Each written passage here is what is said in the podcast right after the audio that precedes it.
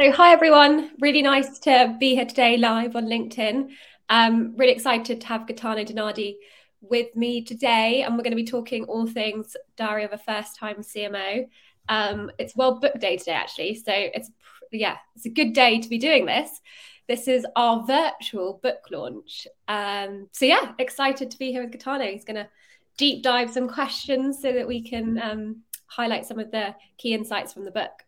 Yeah, sounds good. Uh, Alice, congrats to you and the team. I think this is a genius idea. Um, you know, everybody talks about content repurposing, but this is maybe the greatest example ever of content repurposing. I think you guys uh, definitely went above and beyond, and I'm really excited to uh, talk to you about the lessons learned over the years as a first time CMO at Cognism. And I guess, you know, we'll dive right in and get right into the insights if you're cool. Sounds good to me. Yeah, let's do it. All right, awesome. So, um, you know, this book it documents the the four year journey as a first time CMO at Cognism. Uh, we'll be covering the lessons that helped you guys grow from three million to fifty million plus in annual revenue. That's uh, no easy accomplishment. There's not many programs out there that can say they've done that. So uh, I definitely tip my hat to you and the team. And um, you know, let's get into a little bit about you as well. Um, we gotta we gotta hear the the backstory of the person behind all the numbers and all the success. So, um, what has your journey been like in B two B marketing, and uh, what were you doing before Cognism? Yeah, sure. Um, it's definitely pro- probably not like a typical journey, um, and I think that's why in the book what i've tried to do is provide a mixture of like mindset and then also like very tactical learnings. Mm-hmm. so um, to summarize i guess where i where i got to into b2b marketing originally i thought that i wanted to be a journalist. Um, i did a degree in international relations and politics and i was kind of dead set on journalism as kind of being where i wanted to, to be. So i got my first marketing role in a tiny little journalism um, outlet who specialized in latin america and it was one of those like you're the only marketer in the org so you're doing everything um, and the reason I took that job was because I thought oh, that's just an in into like the journalism side of things, and uh, I'll I'll manage to make my way onto like the reporting desk somehow. Not that I spoke any Spanish, and I had don't know really know what was going through my mind at that point. But anyway, kind of a couple of years in, I realised actually I really loved the marketing side of things, um, and I wanted to to do more of that. But I was still really enjoying the subject matter of kind of like the journalism type piece. So I went to work for Thomson Reuters. Um, and the role that I got at Thomson Reuters was actually in their legal tech um, hmm. division. Mm. I started marketing SaaS for the first time. And I had multiple products under my portfolio. And it was an incredible place to learn, but a massive, massive organization, as you can mm. imagine. Um, and all of the challenges that come with working in a huge corporate in terms of like actually seeing the benefit of your work and being able to measure it easily um, and it's actually where I first met Liam as well. So, and then I decided that I wanted to go from being pretty invisible to kind of having more direct impact. Um, and I got approached by a legal tech startup, and I joined them as commercial hire number one. Um, and build out the marketing. I mean, we didn't even have like a Twitter or a LinkedIn. It was like literally day one, everything from scratch, like build the whole piece. Um, and from there, I was also managing the BDR function. And so, like a year and a bit in, I was looking for a contact data provider, started going through the sales process with Cognism, and somehow managed to get poached along the way um, and into the career, like the hiring process for the Cognism head of marketing role. And I went through the whole process, got offered the job the first time round, and then imposter syndrome very much kicked in. And I actually rejected the role because I thought that I wasn't ready to do it. Um, and so I sat on that for like three months and I thought, okay, I really need to um, kind of just take, yeah, take the plunge um, and, and put myself to the test. And so I got back in touch and I said, you know, if you're still looking, then I would be interested. And at that point, I took the role. And the rest, as they say, is history. Wow, that's an unconventional path to, to becoming a CMO. Uh, you certainly didn't go the uh, the big corporate route uh, you know, work your way up as like manager, senior manager, director, senior director, VP, SVP. You know, you just basically took the bull by the horns, got in early at a startup, and drove the thing to where it is today. And uh, I, I, definitely love that approach. Um, you know, there's no right or wrong way to go about it, but I think uh, that's a valuable lesson to be learned for any aspiring CMO out there. Uh, you may not need to go that corporate route. You could just go to a startup like you and just grind through it, you know, get over that imposter syndrome and take it to where it is today. And I think that's a good segment into the next part of this interview, which is basically uh, what is the diary? And then why um, why now? Why did you decide to release it now? Why not, you know, two years ago? Why, why did you feel like this was the right time? Yeah, definitely. So, uh, first of all, the diary is a mix of, I've kind of said this before, but very much a mixture of mindset and then also tactical learnings over the four years of being in that CMO seat um, and what it's taken to build that repeatable demand gen engine, but also all of the lead gen stuff that we did in the very early days as well. Um, and there's a lot of the whole building process within the diary. And in terms of like i guess why did i think it's important to talk about the mindset a lot? I think when i was looking back at what got me to this into the cmo seat i realized that i could attribute most of it down to mindset rather than any specific action that i took.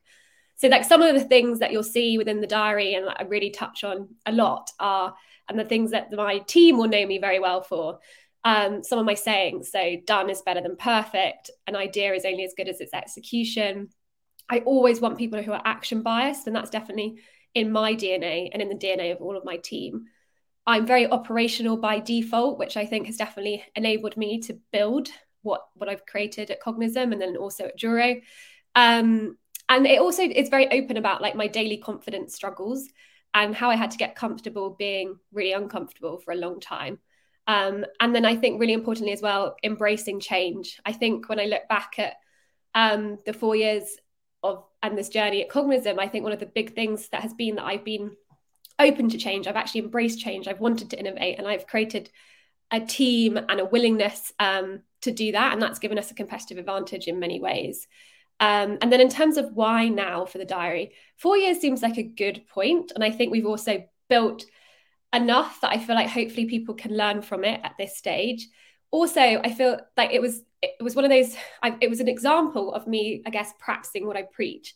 I had this idea for a for taking one of my linkedin posts and repurposing it into a diary and i just put it out there on linkedin. I just sort of said would people be interested? And at this point it wasn't it was nothing more than just an idea. And there was a ton of demand for that and i got um, an overwhelming amount of response. So i thought okay well there is definitely something here so it's worth putting the time in to build on and also, we'd already been a year and a half into our journey on the demand gen side of the fence and building this media machine. So I felt like we had the engine behind it that could, and this would lend itself really nicely to that whole media machine as well. So it felt like just timing wise, it all kind of it all worked out well. It made sense. Yeah, yeah, that's that, that's amazing. You know, the the bias to being an operator as a CMO is uh, such a rare quality, and I can tell you that um, you know being that way as a CMO, that's the ultimate way to get respect from your team. When you feel like your CMO is in the trenches with you, uh, actually getting the hands dirty and, and even doing some of the work, that's where the team says, wow, this person's in it to win it and not just trying to stay at the super high top level, you know, that kind of thing. So, major respect to that. And I'm sure that was a huge contributor to your success. But there's also this portion of this book that talks about 10% mindset. Mm-hmm. Uh, and I think you attributed a lot of your success uh, to the 10% mindset. And I think you touched on it a little bit with uh, done is better than perfect. But what what is the the 10% mindset and how do you how do you go about instilling that into your team as well? Yeah, I definitely think this has like been a big unlock for me. And it comes back to like I have a philosophy in that I just really focus on the what are the things that I can control. And I know that something that I can't control is that I'm to, to be the brightest marketing brain in the room. I know that that's probably out of my control. But what I can control is the amount of effort and energy that I put into learning and um, enhancing myself and also like any task that I'm given. So I can be the hardest working person. But the key to this is that it has to be sustainable.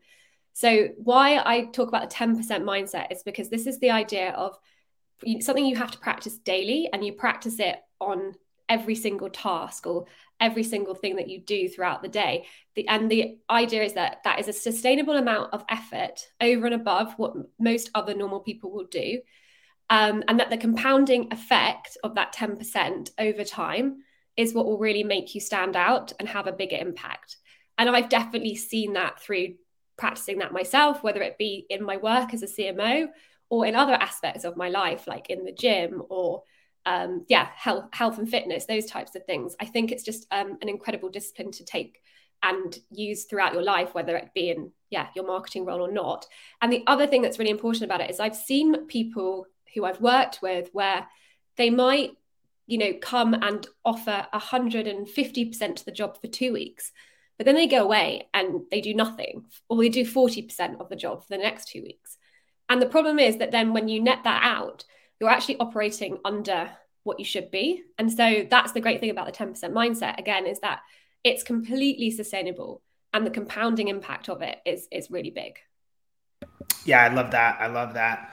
Um what about imposter syndrome though? Like do, do you think you've gotten over the imposter syndrome? And uh, what if yes i think you probably have. Um, wh- what would you say has really helped you overcome a lot of that imposter syndrome and you know testing your boundaries as a first time cmo yeah i mean i think a lot of it was a lot of self-reflection. I realized that like if i was going to be ambitious which is something that i thought that i was i couldn't be doing things like turning down a job role that i've worked really hard to get offered because i was doubting myself and i realized that actually nothing great was going to come out of my comfort zone.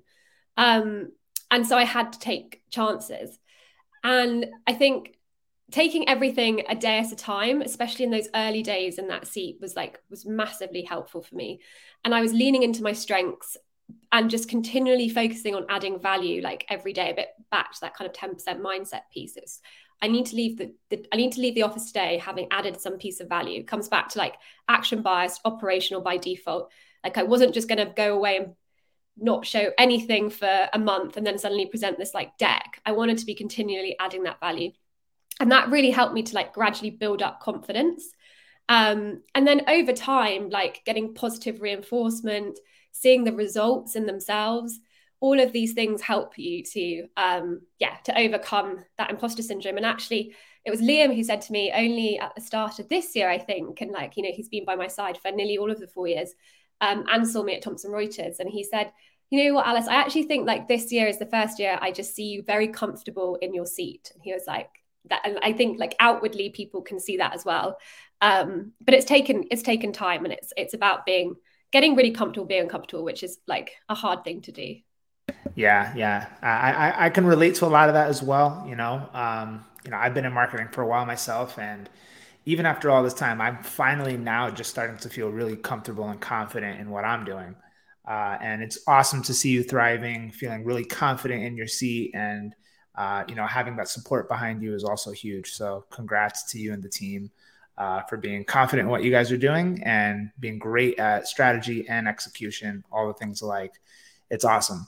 So, talking about uh, now the team, uh, part of the book really goes into hiring. Uh, this is a huge topic in the world of B2B marketing. It's so tough for so many companies and CMOs what's your experience in hiring and how do you go about hiring at Cognism? Tell, yeah. tell us about that. I think like I talk about it in the book, but hiring has to be your CMO superpower. Like it absolutely does have to be. And it's actually something that my CEO measures me like very closely on is am I someone who can hire well? And also when I do hire, do that do the team go on to learn, progress, and be happy? Um, and I think that's really important that, that that is a key competency that I hold and, and should be focused on. Um, and so I also take with that the approach of like always be hiring. I'm not necessarily always got open roles, but um, I always want to be having conversations with people, seeing what the talent um, is like out there, and understanding also like the benchmark of my team in comparison to that. So I think those sort of mindset things are really, really important parts of it. And then from a really practical perspective, like how I've grown the team at Cognism has been fairly organic. So it has changed over time depending on where the needs have have, have lain basically so as we've built this repeatable um, predictable demand gen engine it's become apparent where the areas that are really working and where we need to be doing more are under resourced and there is no possibility for us to do more without having more headcount. Um, and in the early days, I had to kind of make a case for that quite um, powerfully to the finance team because they would actually just sort of want to chuck more money at the problem in program spend as opposed to headcount spend. And so I would go into those conversations and say it's not actually a question of just spending more. We need actual like manpower behind that spend in order to manage it correctly and for us to operationalize it in the most effective way possible. Um, and I would try and show always three numbers like this is what's working, this is why I want to double down on it, and this is where the gap is, and so that's why I want to hire into this like into this particular role or this particular division of the team. And then it's just been a case of growing very organically in that way. Um, and obviously the team has, has grown massively from the three people we were when I started now to the 39 people. But in terms of the things that I'm looking for, it's actually become a lot easier for us now at Cognism. Now we are fully in this demand gen mindset um, because it does already in itself kind of eliminate quite a few people who don't understand or um, know what it means to really truly do demand gen in the way that we are at Cognism. Um, and we have we spell that out very explicitly on our job specs and in the role descriptions. Um, and so in a way, it's almost like um, self qualification on the job app, which means we get many fewer people come through. But those people that do come through, and, and you'll see an example of this in the book, it's just one of the many amazing cover letters that we've had from the team that we've grown at Cognism, which are these people who are fully bought into what we're trying to do and build at Cognism. Um, and so already share that mindset because that's a massive barrier, number one, I think, when you're trying to do things differently. And then number two is I look for people who have the traits, which I call like, are, I've talked about them being the DNA of me, but also the DNA of the team. So it's like operational by default, action biased. They're not ideas people. They know how to take an idea and they know how to execute the idea more importantly than just providing an idea. Um, and we make very practical case studies within the hiring process in order to test those things as well. Um, and I also always test for how action biased they may be, and I dig into that through their previous roles and like want very practical examples of that as well. Um, so yeah, on a high level, that's kind of that's kind of the the answer. And then within the book, there's very much more specific things when it comes to like the content roles, the demand gen roles, etc., etc. Yeah, I think that that's gold. That that's just pure gold right there. Um, so always be hiring. You know that that is something that I think people can take away because uh, you don't want to be in a position where you're scrambling. Uh, so when you are always talking to people, you have somewhat of a talent pipeline uh, ready to go. Um, that is huge. And then uh, the other thing you said that struck me was you don't get as many job applicants, but the ones you get are very high quality. Hmm, that sounds familiar it kind of, sounds like uh, the way you guys do demand gen as well. So I love to see the alignment of the way you guys hire, uh, similar to the way you operate marketing. That's that's super cool. Um, there's this there's this part in the book also about unicorn marketers and how companies can attract them. What what can Cognism uh, share about the way you guys go about trying to attract unicorn talent, other than the great things you're already doing, such as uh, putting this demand gen framework out there, You've been very open about sharing the journey from lead gen to demand gen, and I'm sure that does, you know, attract some really great talent. But any other tips on that? Yeah, I think number one thing I would say is like the building in public thing is is great because like people already feel they know you somewhat um, and that definitely gives you an advantage in terms of attracting that talent for sure so that's been a massive unlock for us um, the other things i'd say is just, just from a values and cultures perspective so um, we have this thing like we just like at Cognism, we try and keep it as flat as possible from a hierarchical perspective, especially within the marketing organization. I'm a big believer in that. Um, I I think I want everyone to innovate and know everyone's ideas are as valuable as anyone else's. Um, and there's a very transparent kind of career path and progression as well. And so people are very like very clear on what that looks like because those are all things that I had frustrations with when I was in my career and I've tried to make sure are unblocked for others going through that Cognism. Um, so I guess, yeah, just implementing those things into the team and into the values and the culture and how we operate, I think has been really important for attracting people who feel like this is the kind of place that I can go and excel um, and really build a career. And they know that we're also at the cutting edge of like what it is to do marketing. We're, we're building the playbook. We're not waiting for it to be built. Um, and again, I think that really does appeal to to those unicorns. Yeah, I love that. Uh, you know, being a trailblazer, that's certainly one of the best ways building in public, uh, creating the playbook, not sitting around waiting for someone else to do it and then going to copy. Right, those are definitely the the, the kinds of things that would attract uh, unicorn talent. And I think that is a great segment into the next part, which is uh, really the whole building in public thing. So you guys have been very good about um, the whole transitioning away from lead gen to demand gen, sharing the bumps along the way, the wins, the the losses as well. Um, so what was Cognism like before? Basically, what? Let's get into the before and after. Before before, what were you guys doing, and what was happening, and what was the outcome, and then what what made you kind of say, all right, we got to change something, and then once you changed it, how did you notice things kind of, you know, improving? Yeah, like I talk about this again in the diary. So if you are running a lead gen play, I think the diary is still great for you because there's a lot in there about how we ran lead gen really, really well. Like I think I would challenge others, like I would say we were probably doing lead gen the best you could probably do it.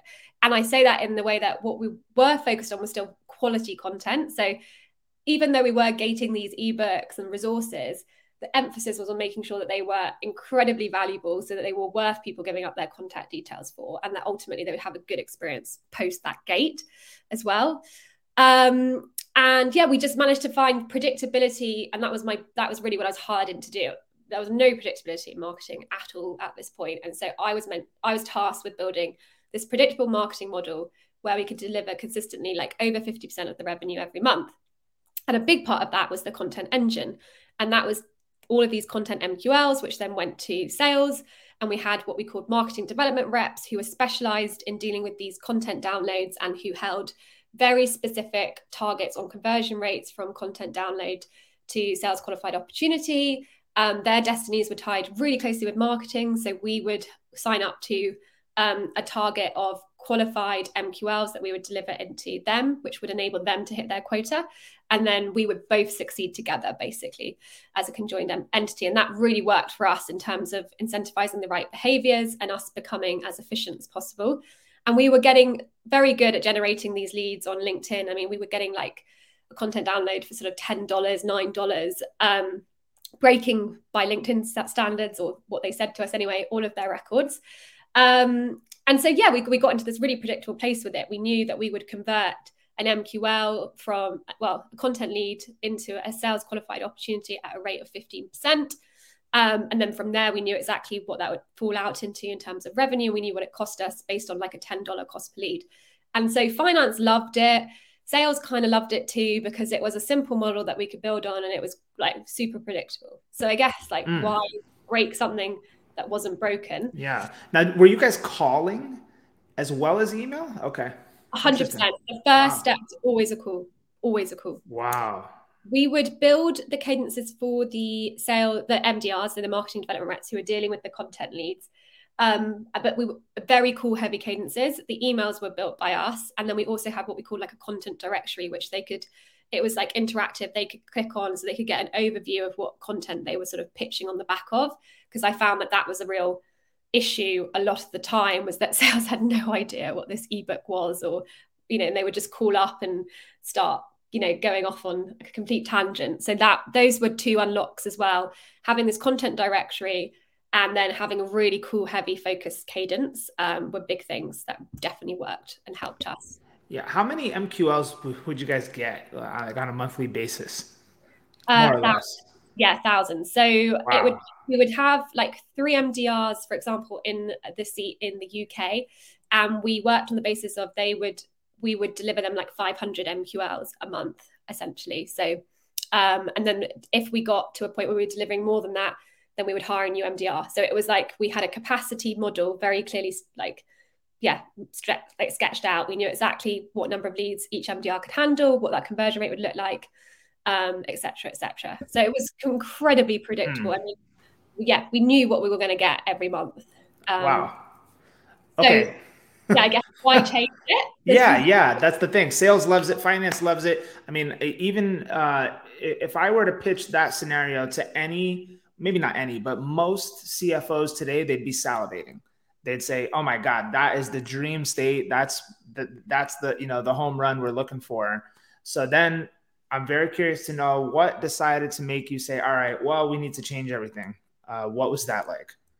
So um, it started with like eye-watering targets, which I'm sure every every CMO's um, yeah role often the challenges start there when you get from finance and um, yeah from your CEO, CEO the new targets for the year, and um, it was like I looked at it and I broke it down. I was like, okay, based on our current model, what does this fall out like in terms of like the cost per lead, but then also the MDR resource, the MDR time, etc., etc., um, for us to achieve these goals.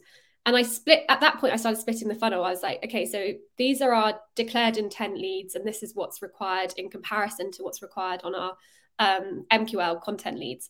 And it was really, really clear to me that from a scaling pers- perspective, and in terms of enabling CAC to LTV to be as optimal as possible, because that was also a clear target, not only did we need to hit the goals, but we needed to be very efficient, that actually we were we got very good at this lead gen model and it was producing predictable revenue, but it was definitely not optimized. And by that, I mean, in comparison to the declared intent funnel, it was leaky. Like the conversion rates were so much less. So we're talking about we needed like um, 25 declared intent leads for one deal on um, the inbound model side, whereas it was like 400 um, MQL leads for one deal on the on the content side, something like that.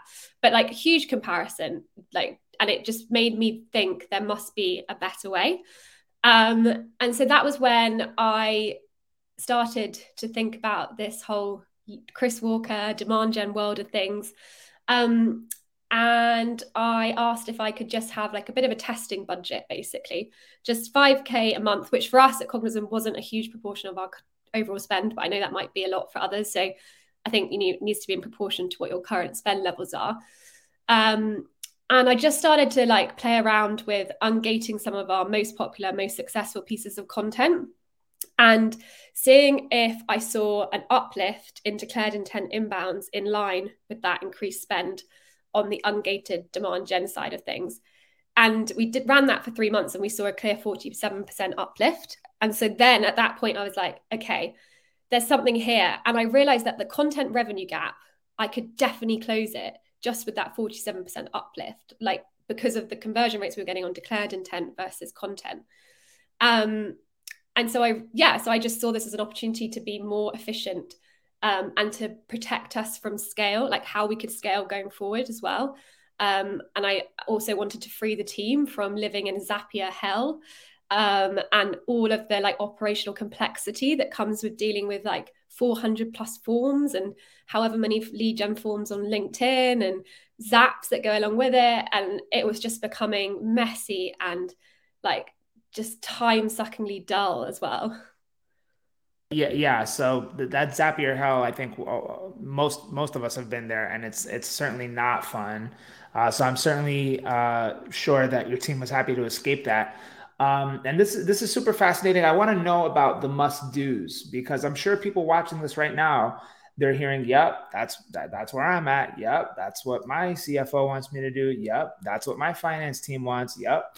Uh, but uh, if if there's any marketing leaders out there right now that's saying to themselves in their head, "I've got to figure out a way to make this switch," hmm. what what would you say are the must dos? How, yeah. how do you go about putting together maybe a checklist that says, "All right, here's what I've got to you know put together before I start pushing this thing and seeing how I can get buy-in.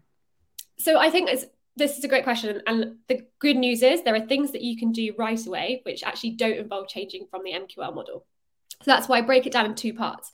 The first are the things you can do without changing the model, and the second are the things you do when you actually do need to start changing the model. So let's start with the stuff that you can do today. You don't need to alter your model in any way. Um, so first of all, for us, was utilizing subject matter experts in our content. So really leveling up our content. Um, once you, if you're starting to think about the idea of content consumption and engagement being the new measure of success, then the quality of that content becomes so much more important. Um, and so that that was a really clear way for us to level our content above others. And so that was something we started to do straight away. And you don't need to do any change to anything else at that point. And then I would also say optimizing the content that you do create for the channels that you're distributing it on. So what I mean by that is um, don't like stop with any of the promotional kind of content um, stuff that you're doing. Like if your company LinkedIn page is full of you promoting webinars, promoting, I don't know, like anything promotional around the organization, that's promotional first versus value led. Stop that and actually like redesign the strategy. Go with value led only and start to see if that can build traction in itself. Like changing your company organic LinkedIn page strategy is something you could do tomorrow, and you don't really need um, any massive changes in order to do that. And you can start to see some big impacts as well. The next thing I'd say is like, this is a great thing to do to get yourself ready for this new w- way of working, but upping your game when it comes to like product and bottom of funnel content. So, what I mean by that are ways in which you can showcase what it is that your product does and how it helps your audience that aren't just um, you know, your classic case study video or static image ad, click to landing page type things. Get like creative. So we have done things like interactive product demos using Navattic. Um, we've done things like case study walkthroughs using the customer success org so that we can really scale those and we're not blocked by um, requirements for customer sign off. Um, we've done things called like wow moments videos, which are just compilations of like the best moments in demos where people like the aha moments, I guess. Um, and you can get really creative with these types of ways that you can show like your product value, I guess, beyond just the, what you typically would see. So I think just starting to really focus on that.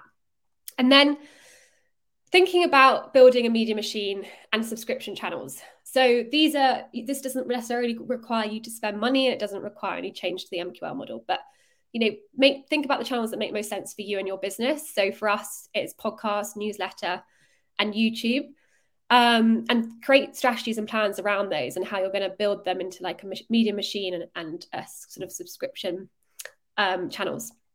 And then finally changing the way that you think about your blog. So the blog should not be a place where content goes to die and is shared once on linkedin organic on your company page. It should become like the hub of searchable content for your media machine that you're building. And that content should be subject matter led, it should be timely, journalistic, and it should be written by experts, um, people who are like looking for those trends and sort of things that are happening in dark social, etc. So that's a big shift that you can make as well. And if you do all of those things, then you're already a really good way down the path to shifting your approach, and you haven't had to actually change the MQL model. Yeah, that's that's genius. Um, and like you said, you don't need a lot of money to do that. You don't need to change the model. It's it's actually best practices that you should be doing today as a marketer. So even in sales, you're seeing this: the transition away from promotional to value led. Uh, making sure the blog is somewhere where people actually get value instead of, like you said, content goes somewhere to be buried. Uh, the subscription model stuff is genius too I think some companies are starting to catch on to this, but like you know, you mentioned YouTube. Uh, I, I, posted the other day about YouTube being just a, a graveyard.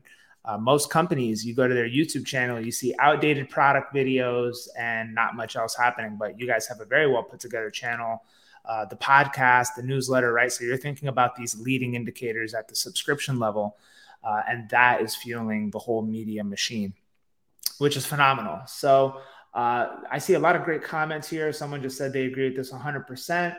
Um, I saw some other great comments uh, earlier about the 10% idea, and people just really giving great feedback about the process uh, that Cognism has taken to build a great marketing machine and the book itself. And so I think uh, at this point, uh, we're getting close to the end, and I think we can open up the floor uh, from uh, the audience. And you know, feel free to ask any questions or you know leave any comments you want, and we can go about addressing them right now. I could, I could also quickly, before we take questions, talk about that sort of part two of the shift of where, what you have to do, or what I did anyway when I moved from MQL to demand gen, and I could just really quickly cover that, and then we could go. yeah, let, let let's do it. Let's close close the loop on the uh, lead gen to demand gen. So after, I guess, after you've done all those things that you don't means you don't have to touch the model. Then it becomes like the slightly more tricky bit, which is things are going to have to change. Um, and so, how can you do that incrementally? And I definitely recommend it's incremental. Um, you don't go cold turkey on this. Um, and yeah, what what does that look like? So, I talked about that CMO testing budget, and I would recommend that if you are going to go down this route, you just take a small percentage of your budget, maybe 10% of whatever your current monthly spend is, and um, you start playing around with the demand gen piece through paid um, promotion and ungating of the content. And you run that for sort of whatever three times your average sales cycle looks like and just start looking to see if you can start to see an increase. And this is at this point all you're looking for um, is an increase in in the high intent demo requests you get through your website alongside that increased spend in the ungated play. So it's a very direct correlation and it's nothing more complex than that. And you can still keep your mql model going. You're just taking a tiny bit of budget to start um, incrementally testing this piece the next thing i would say is start reporting split the funnel reporting. So you need to be able to say, and you should be reporting this, whether it's asked for or not, in all um, exec kind of reporting end of month quarterly calls, the difference between your declared intent funnel and your content MQL funnel. And just by showing that data and showing the difference in the conversion rates and the difference in cost, the difference in CAC to LTV of both, you're going to start to sow seeds um, in the minds of the execs and other people within the organization that there probably is like a better way. So I would just continually be reporting on that, um, whether it's asked of you or not. And then what I would be doing is actually splitting our MQL, my MQL campaigns um, into like top performers and ones that are outperforming the benchmark, ones that are performing at the benchmark, and then low performers. And what I'd be doing is I'd be shifting the budget completely into the top performing campaigns. And that would free up some money, a considerable amount of money. That means you can actually shift into that demand gen play that you've already started experimenting with, but without impacting the number of leads that you're going to generate because you're going to be putting more into the top performing campaigns. And so you'll be able to bridge that lead gap by switching off those underperforming ones and over optimizing on the overperforming ones and that frees you up to have a bit of budget, a bit more budget to push into the demand gen piece. So again, you're not asking for anything net new, um, and it just gives you a bit more money to play with. And then once you've done all of these things, that is the time when hopefully you'll be able to say, look, I've been showing you this reporting now for the last kind of three months in terms of the inefficiencies that are happening in this content MQL world. Um, and at the same time, I've been experimenting within my budget constraints, and I've been able to, and I can show you that this experimental spend is delivering us X increase in these declared intent inbounds, which, by the way, are converting at a much higher rate. They're staying with us for longer, and they're probably the ACV is higher as well. So overall, much better for the business. And then at that point, it's like, what is this content MQL gap that you're going to need to cover? Um, you need to be very aware of what that looks like. And then it's a case of like owning that and saying you know at this point i feel very comfort- comfortable. That if you were to just let me go nearly full blown demand gen i can cover that revenue gap very happily through this declared intent funnel which i'm sure will continue to increase through running this demand gen play. Um, and I think at that point you've covered all the bases you can, and like you've done the most that you can do to put the best business case forward to do it incrementally to show the impact um, and then it's kind of down to the execs to to buy into it really. Yeah yeah you're you're basically serving it up to them on a silver platter and hoping they just say all right well yeah this makes sense. I i, I see what's going on here. Let's just let's just shift it. Um, and then there's some comments here that really stand out. One says that um, and I, I really agree with this. Most marketing content lacks depth to encourage a reframing of the prospect's current status quo. A lot of focus is on repeating the message, but it feels like we're trying to shove our products and solutions too early, too soon down people's throats. And I think what you've described here is uh, basically the uh, counter to that, which is instead of promotional, value led all the way, and all the steps you basically have done to show the data to back up that um, when you are leading with value and you do have this media machine and you do have the always on demand engine running, uh, eventually you'll be able to get that buy in. So pretty pretty sweet. Uh, this has been an awesome uh, summary of the book. Um, I haven't gone through it, you know, page by page yet. I flipped through and I said, "Man, I can't wait till I get some free time to actually go through and read this thing and digest all of this myself." Because there are, I think, I don't know how many entries in here, Alice. Over two hundred.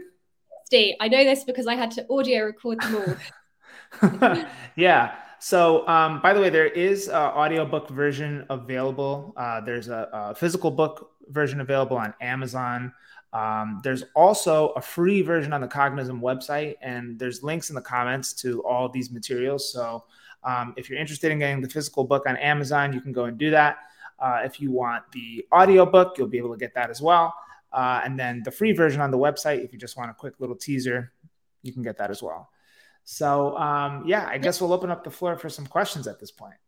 How do you ensure you are delivering value in your content aligned to your personas and not just product features? Uh, a trap that most SaaS businesses uh, fall into. Uh, this is a great one. Alice, what do you say? So we actually bucket our content into four buckets, which I think really helps when thinking this through. So we have a thought leadership bucket, which is content that is um, based, it's content that would be valuable to our personas regardless of anything that Cognism does. So it's like if I if I was talking about the latest trends in B2B marketing, it might have absolutely no bearing on anything that Cognism does or serves um, to that persona, but that is what we call stuff that was fall into our thought leadership category. And then we have our content bucket, and that's things that are there is like a dotted line back to what Cognism does, but again, it's still like mostly just really delivering value to our personas. So that whole idea of the shift from lead gen to demand gen, that whole piece is all very like fully content bucket for us. Um, like we enable that for marketers because we can give the contact data for the SDR teams to use rather than needing to get it through forms and lead gen. But most of that conversation is just really interesting to our personas, whether they use Cognism or not. And then we have a product bucket, which is the stuff I've been speaking about, which is that real bottom of funnel, um, diverse content formats that showcase like what it is that your product does and enables for your personas. And then our social proof bucket, which does exactly what it says in the TIM.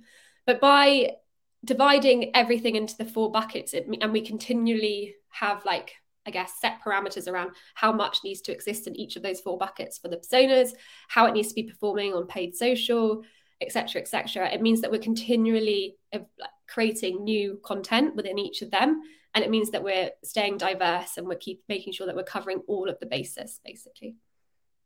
Nice nice. Um, so we do actually have another question. This this one is fascinating um, and I'm, I'm really excited to hear what you're going to say about this one alice but actually i don't even know what i would say. But the, the, the question is in a demand gen first approach what type of content could you actually gate? Like, is there is there something out there?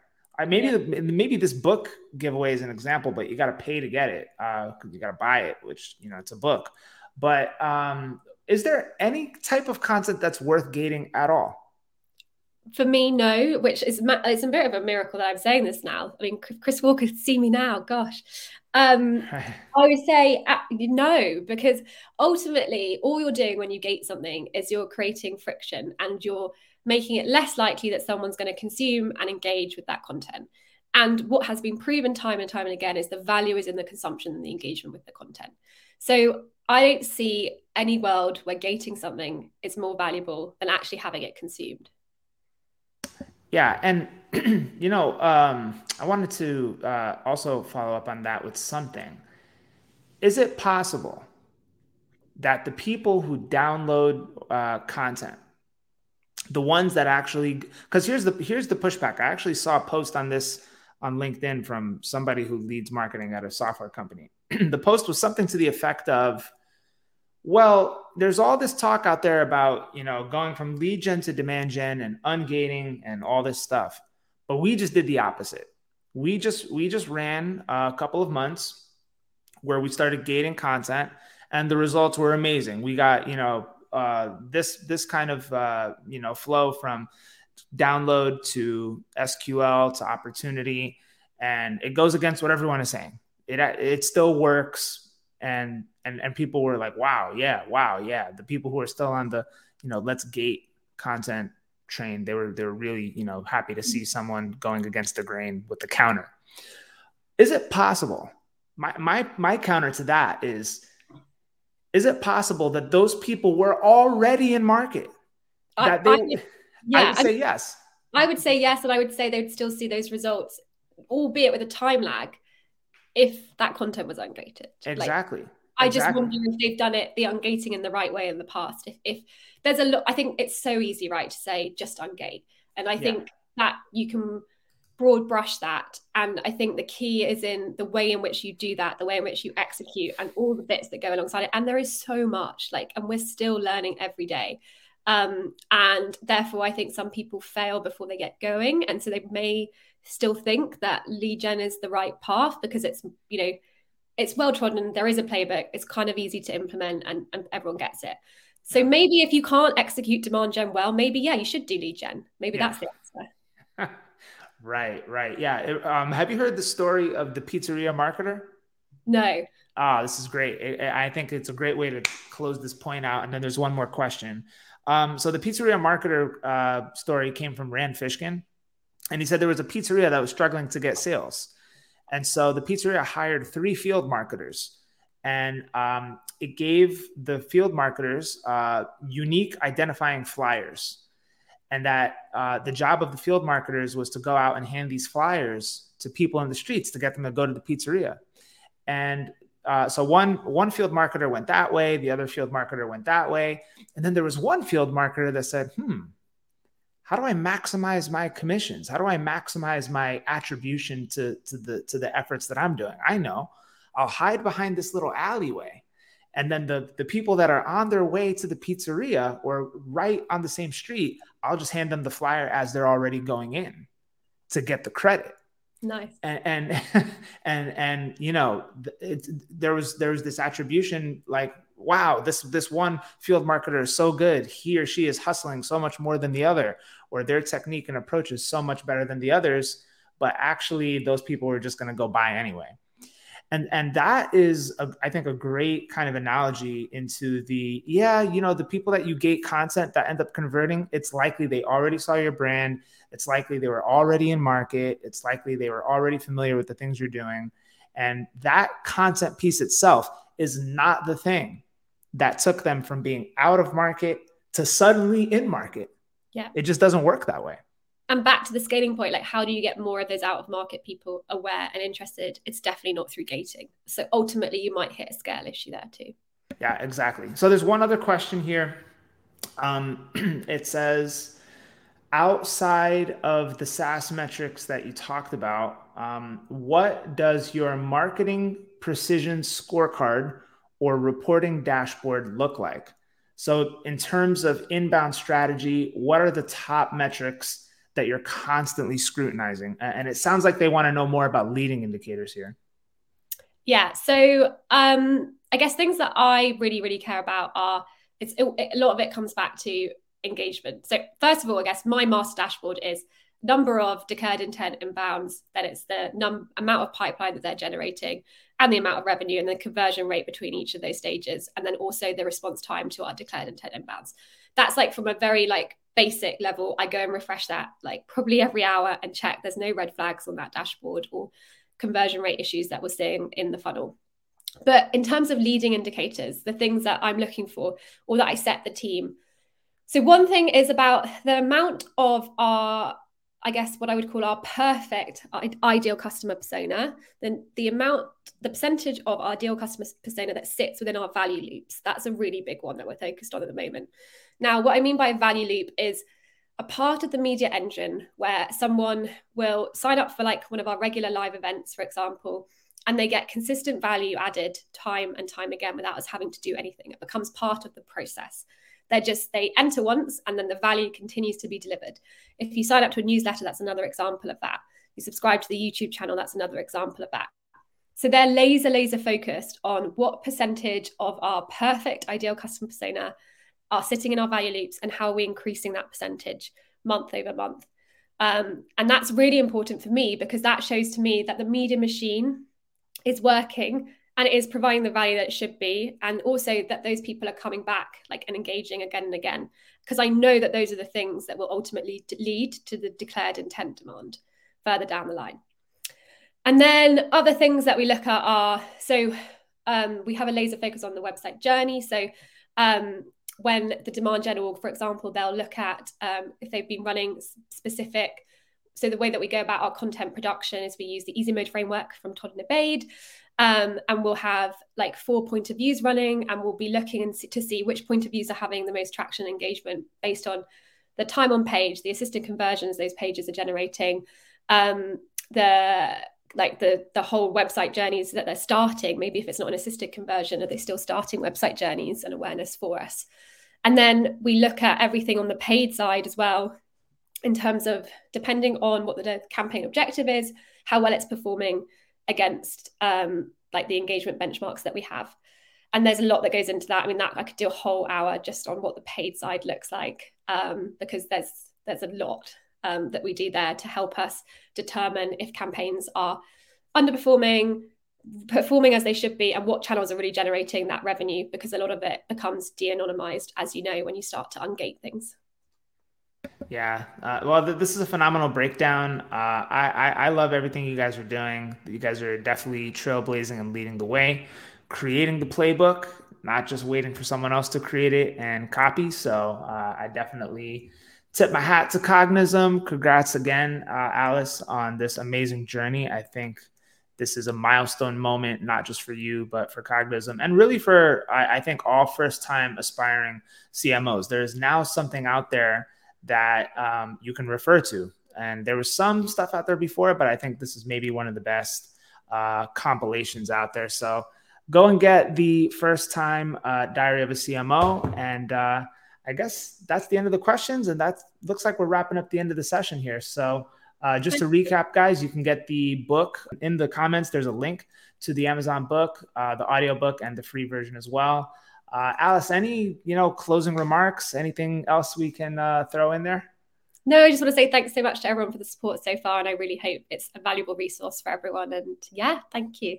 All right, awesome. Well, well, thanks, Alice. Uh, thanks again to the Cognism team for inviting me to uh, do this interview with you. And uh, yeah, happy marketing. We'll see you guys online.